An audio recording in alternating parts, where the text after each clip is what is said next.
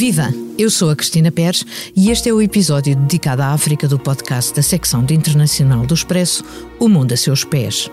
Nesta segunda-feira, 19 de junho, vamos falar de saúde e cooperação, a propósito de uma missão humanitária em São Tomé e Príncipe que decorrer no início do ano, organizada pela ANDAR, Associação Nacional dos Doentes com Artrite Reumatoide, e do Grande Priorado de Portugal da Soberana Ordem Militar do Templo de Jerusalém, na qual participaram outros parceiros. Temos hoje connosco António Lacerda Sales. A missão teve foco na saúde e levou ao arquipélago especialistas de várias áreas. Médico ortopedista formado na Universidade de Coimbra, é autor de publicações na área da medicina desportiva e do envelhecimento saudável e ativo. Lacerda Sales é deputado à Assembleia da República desde a 13ª legislatura e integrou a Comissão Parlamentar da Saúde e Assuntos Europeus, a da Defesa Nacional e a do Ambiente, Ordenamento do Território, Descentralização, Poder Local e Habitação. Cessou funções como secretário de Estado adjunto e da Saúde em setembro de 2022, após a pandemia de Covid-19. Boa tarde, António Lacerda Sales. Muito obrigado, antes de mais, pelo convite. É um prazer estar aqui consigo. Muito obrigado. Bem-vindo ao 7º episódio dedicado à África do Mundo a Seus Pés semanal, que contou com a edição multimédia de Salomé Rita. O Expresso faz 50 anos. Celebre connosco e torne-se assinante em expresso.pt. Muito obrigada por aceitar o convite para esta conversa. Não deve ser difícil fazer um balanço positivo de uma missão como uma componente forte na saúde, além da educação, em que uma equipa de médicos experientes realizou atos cirúrgicos inéditos e consultas não habituais em São Tomé e Príncipe. Quero falar um pouco sobre... Muito bem, uma vez mais, muito obrigado pelo convite. Sim, o balanço foi de facto francamente positivo. Como disse, foi uma ação humanitária promovida pela ANDAR e pela sua presidente, Arcisete Saraiva, que foram de facto os verdadeiros motores de toda esta missão, e teve diversas dimensões e também alguns eixos de atuação. Eu diria que as dimensões, em primeiro lugar, foi a solidariedade humana, depois também a capacitação de recursos humanos e a capacitação de recursos tecnológicos. É muito importante, de facto, deixarmos recursos humanos para dar continuidade ao trabalho que vamos fazendo quando nos deslocamos para uma missão humanitária como estas. E depois uma outra dimensão, que é a dimensão da diplomacia da saúde, e que tem a ver com as relações históricas e culturais que Portugal tem, neste caso, com o povo de São Tomé. E teve também 3 eixos essenciais: um eixo de apoio em material didático, um eixo de ajuda médica, como disse, e também um eixo de ajuda alimentar. No eixo de material didático levámos centenas de cadernos, blocos, lápis, canetas, mais de 1000 mochilas, livros infantis, jogos educativos, roupas para criança, e a dizer que este material, que era de grande volume, teve a ajuda do Sr. Chefe de Estado-Maior-General das Forças Armadas, do Sr. Almirante Silva Ribeiro, para poder ser transportado em condições de poder chegar bem a São Tomé e Príncipe. E depois também, como disse, o eixo do apoio e da ajuda médica, onde levámos de facto diferentes especialistas na área da reumatologia, da ortopedia, da dermatologia, da pediatria. Levámos também uma médica de medicina dentária, também uma farmacêutica, uma enfermeira e também um técnico de ortopedia, que foi quem fez a doação, que também é diretor de uma determinada casa, que foi quem fez a doação das próteses e deixou também muito material para que pudessem continuar a fazer algumas destas operações. Dizer-lhe que foram realizadas no global, por dia, mais de 150 consultas diárias, obviamente com a ajuda de medicamentos também que levámos. Levaram-nos cerca de 6 toneladas de medicamentos que foram distribuídos pelo Hospital Aires Menezes, pela Santa Casa da Misericórdia e também pela Congregação das Irmãs Franciscanas. Este transporte foi feito, como lhe disse, com a ajuda do Sr. Chefe de Estado-Maior, por via marítima, num contentor com mais de 40 pés. E, de facto, este foi um grande desafio, pois numa associação como esta, com poucas capacidades económicas, foi fundamental todas estas doações e todas estas ajudas, porque senão não teria sido possível executá-la. Portanto, o que parece uma pequena operação é uma operação gigante, mesmo limitada no tempo e no raio de ação. Sim, mas é uma operação que de facto vale a pena. É, do ponto de vista logístico, é de facto muito complexa, por tudo aquilo que lhe disse. Vamos só em material de ortopedia, foram cerca de 150 quilos e quase 2 metros cúbicos de volume, que é uma volumetria muito grande e, portanto, só do ponto de vista logístico a situação é de facto muito complicada. Mas dizer-lhe que sim, que o balanço foi um balanço positivo e nestas missões sempre o que fazemos a diferença na vida de alguém, mesmo que seja de poucas pessoas, porque não podemos fazer na de todos, o balanço é garantidamente positivo. E levámos também, obviamente, a vontade política de converter o nosso espírito de solidariedade em ação efetiva, que foi aquilo que fizemos. Muito importante também, como lhe disse, a capacitação de recursos humanos. Essa é fundamental, porque é a única maneira que temos, de facto, de poder dar continuidade àquilo que vamos fazer, porque senão não...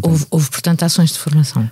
Houve ações de formação, por exemplo, na minha área, onde operei próteses do joelho e próteses da anca, a minha preocupação era colocar os colegas a operar, para que eles possam dar continuidade, porque esse é que é de facto o interesse desta missão, claro, tendo depois os recursos técnicos e tecnológicos necessários para poder continuar a operar.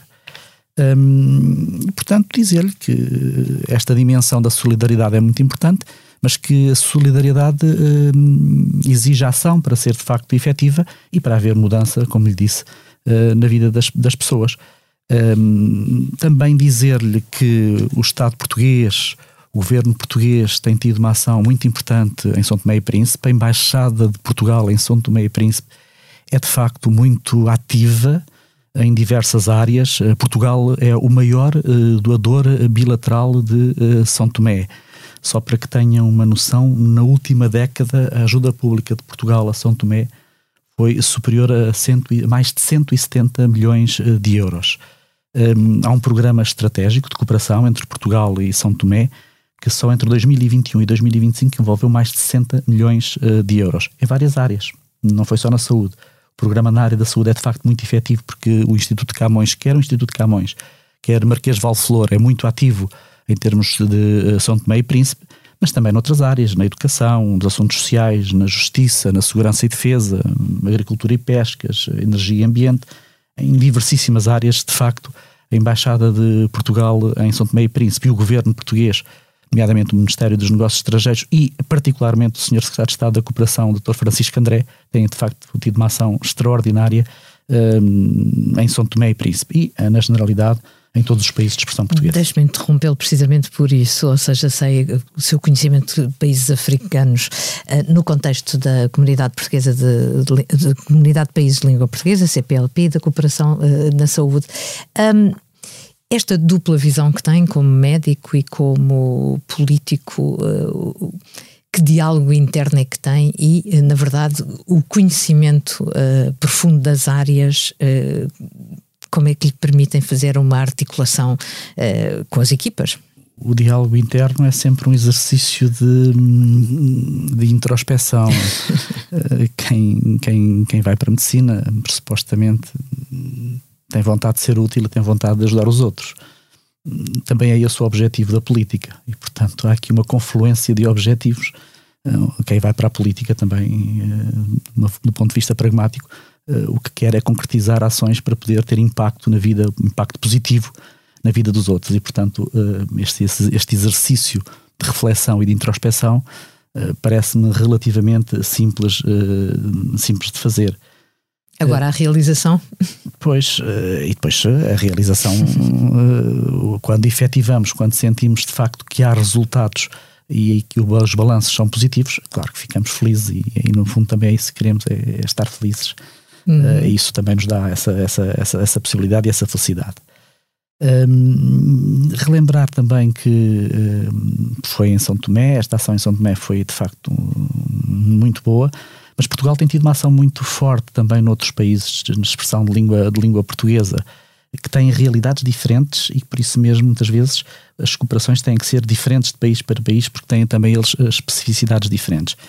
Relembro-lhe, por exemplo, que no final do ano passado foi aprovada uma estratégia de cooperação a 10 anos, 2030, que é um documento orientador que permite dar resposta a uma tríade complexa que tem a ver com os dias que vivemos hoje, a guerra da Ucrânia, a crise social e económica, a pandemia, as sequelas da pandemia Covid-19. E é um documento muito completo, mas que tem uma especificidade muito grande de acordo com os países com quem é feita essa cooperação. Países de expressão portuguesa e, como disse, nas diferentes áreas que há pouco acabei de referir e que são multidiversas. Falou na pandemia e nas sequelas. Dá um pouco a sensação que parece que tudo passou, não é verdade? Pois, temos que ser muito cautelosos, não é? Na forma, quem viveu a pandemia da forma como nós vivemos obriga-nos a fazer um exercício de cautela, porque a única coisa certa que temos no momento é a incerteza e a única coisa permanente que temos nos dias que correm é a mudança. Isto leva-nos sempre a equacionar algo de que nada é dado por adquirido. E se hoje o contexto é completamente diferente, a economia é uma economia aberta, as pessoas voltaram à sua normalidade, eu penso que ficaram muitas lições desse tempo, que foi um tempo difícil, foram 2 anos e meio, quase 3, muito difíceis, e por isso acho que é uma reflexão que devemos sempre fazer de uma permanente incerteza na vida e de nunca sabermos como será o dia de amanhã.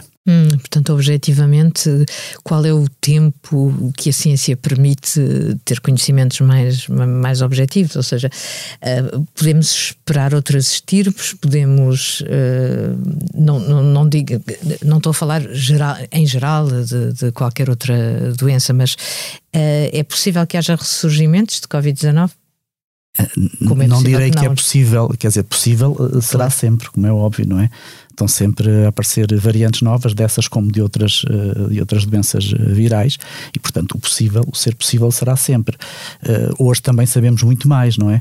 Hoje temos armas que não tínhamos na altura, nomeadamente vacinação, e portanto, quer dizer, a perspectiva será completamente diferente. Nós, na minha perspectiva, tivemos boas decisões, fizemos uma boa gestão da pandemia.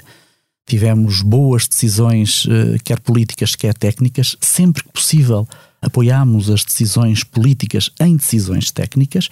Algumas vezes isso não foi possível, como todos estamos lembrados, mas a maioria das vezes assim aconteceu e, portanto, isso deu-nos a possibilidade de, quer nacional, quer internacionalmente, sermos reconhecidos como um país que fez uma boa gestão da pandemia. Voltando um pouco atrás, a São Tomé e Príncipe já falou de 2 coisas muito interessantes, a diplomacia da saúde e este investimento na formação das pessoas. Mesmo assim, eu gostaria de lhe perguntar como é que avalia o impacto em sociedades como a de São Tomé, com uma operação restrita no tempo, como esta foi, no seguimento da aprendizagem que foi feita pelos profissionais são-tomenses neste período? O balanço que faço é um balanço positivo também aí, porque se me disser que hoje temos colegas capacitados para fazer estas operações lá, temos, agora é preciso é que as façam, que as treinem, e que tenham recursos para que o possam fazer. Também já equacionei a possibilidade de trazer alguns deles a Portugal durante algum tempo para manterem, no fundo, a mão, para que não percam mão neste tipo de cirurgias, mas, de facto, estamos a falar de realidades com uma organização muito frágil e com recursos muito débeis também, e também eles muito frágeis de todos os pontos de vista, e nomeadamente também na área da saúde. E, portanto, o que se pretende é dar a possibilidade de fazer a diferença na vida de algumas pessoas, como disse, e de melhorar o sistema de acesso e também ajudá-los a organizar de uma forma diferente esse sistema de acesso das pessoas ao sistema de saúde. Agora, é importante perceber que estamos a falar de um país onde a esperança média de vida, por exemplo, é muito diferente. Os indicadores para a esperança média de vida são muito diferentes dos indicadores para a esperança média de vida em Portugal, não é? Quer dizer, nós hoje, o que é que discutimos em Portugal quando falamos em esperança média de vida? Discutimos, por exemplo, a despesa orçamental, a despesa que fazemos em saúde. Lá os indicadores são outros, é a nutrição, são as doenças infecciosas, são indicadores completamente diferentes, portanto estamos a falar de realidades muito diferentes e por isso mesmo o nosso sentido de cooperação nestas matérias são muito importantes para poder fazer com que estes países possam melhorar estes indicadores. E é importante dizer que ainda assim São Tomé, nos últimos anos, tem melhorado alguns destes indicadores, nomeadamente, ainda que de uma forma curta, mas tem melhorado, nomeadamente na questão da maternidade infantil, materno-infantil.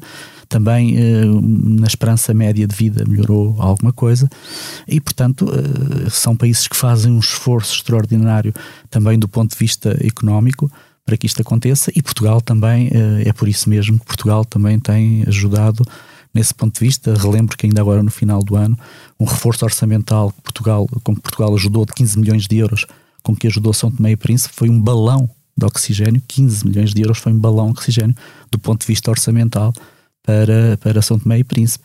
E, portanto, não só a cooperação que tem sido feita nas diferentes áreas, como lhe disse, desde a agricultura, pescas, defesa, segurança, justiça, saúde, educação e outras, como também nesta área económica, onde Portugal tem tido uma atuação muito, muito efetiva. Pela minha experiência, a África está sempre a mudar.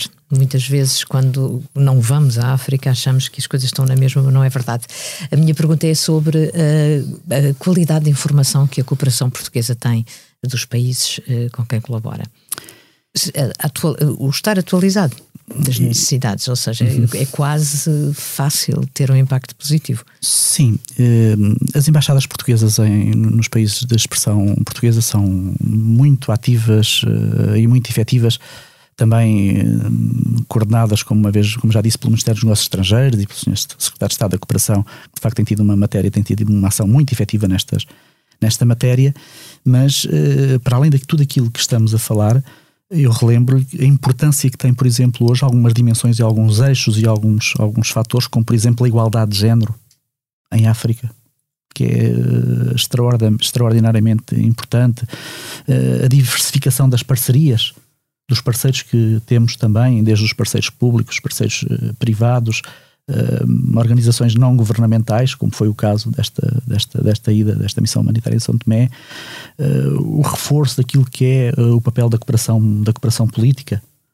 também muito importante, e também, como disse, a diversificação daquilo que é o financiamento através da mobilização de vários recursos de várias áreas, nomeadamente também de recursos privados. É importante que se diga e que se faça justiça a isto. Mas, como lhe disse, sempre diversos, porque as especificidades de cada país são próprias, as idiosincrasias de cada país também são as que são, e, portanto, a cooperação tem que ser adaptada às diferentes especificidades de cada país. Esta operação em São Tomé é provavelmente a mais recente na sua atividade, voluntariado. Portanto, isto faz parte de um voluntariado, não é? Um voluntariado muito capacitado, mas voluntariado. Sim. Como é que integras no conjunto do seu trabalho? A minha vida enriquece-me, não é? Enriquece-me do ponto de vista de espírito, de alma. Isso enriquece-me garantidamente, porque trago o povo de São Tomé no coração e, portanto, tudo o que é contacto com a cultura, com o povo de São Tomé, neste caso, como também o fiz noutras dimensões geográficas, até noutras funções também, nomeadamente nas funções governativas durante as diferentes CPLPs e durante as diferentes presidências da CPLP. Portanto, a mim, pessoalmente, só me enriquece espiritualmente, claro que sim.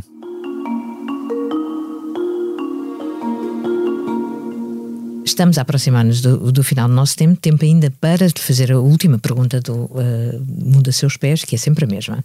Se pudesse viajar sem restrições, desde já, para onde iria e porquê? Olha, voltaria onde estive. Voltaria onde estive, porque acho que há sempre um trabalho inacabado, não é? Quando a sensação que nós temos sempre que vamos a uma missão com este teor, nesta matéria, uma missão humanitária é de que há sempre um trabalho que fica por completar, não é?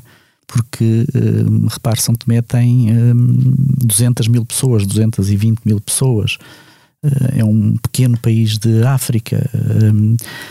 Nós fizemos a diferença na vida de algumas pessoas, mas se lá pudéssemos voltar faríamos com certeza a diferença na vida de muitas mais, e portanto sentimos sempre que é um trabalho inacabado e com certeza que queremos voltar. E facilmente uma percentagem crescente e abrangente da sociedade. Muito obrigada. Chegámos ao fim, volto daqui a 3 semanas. Além de todas as plataformas de podcast, encontra-nos na homepage do site do Expresso, em expresso.pt.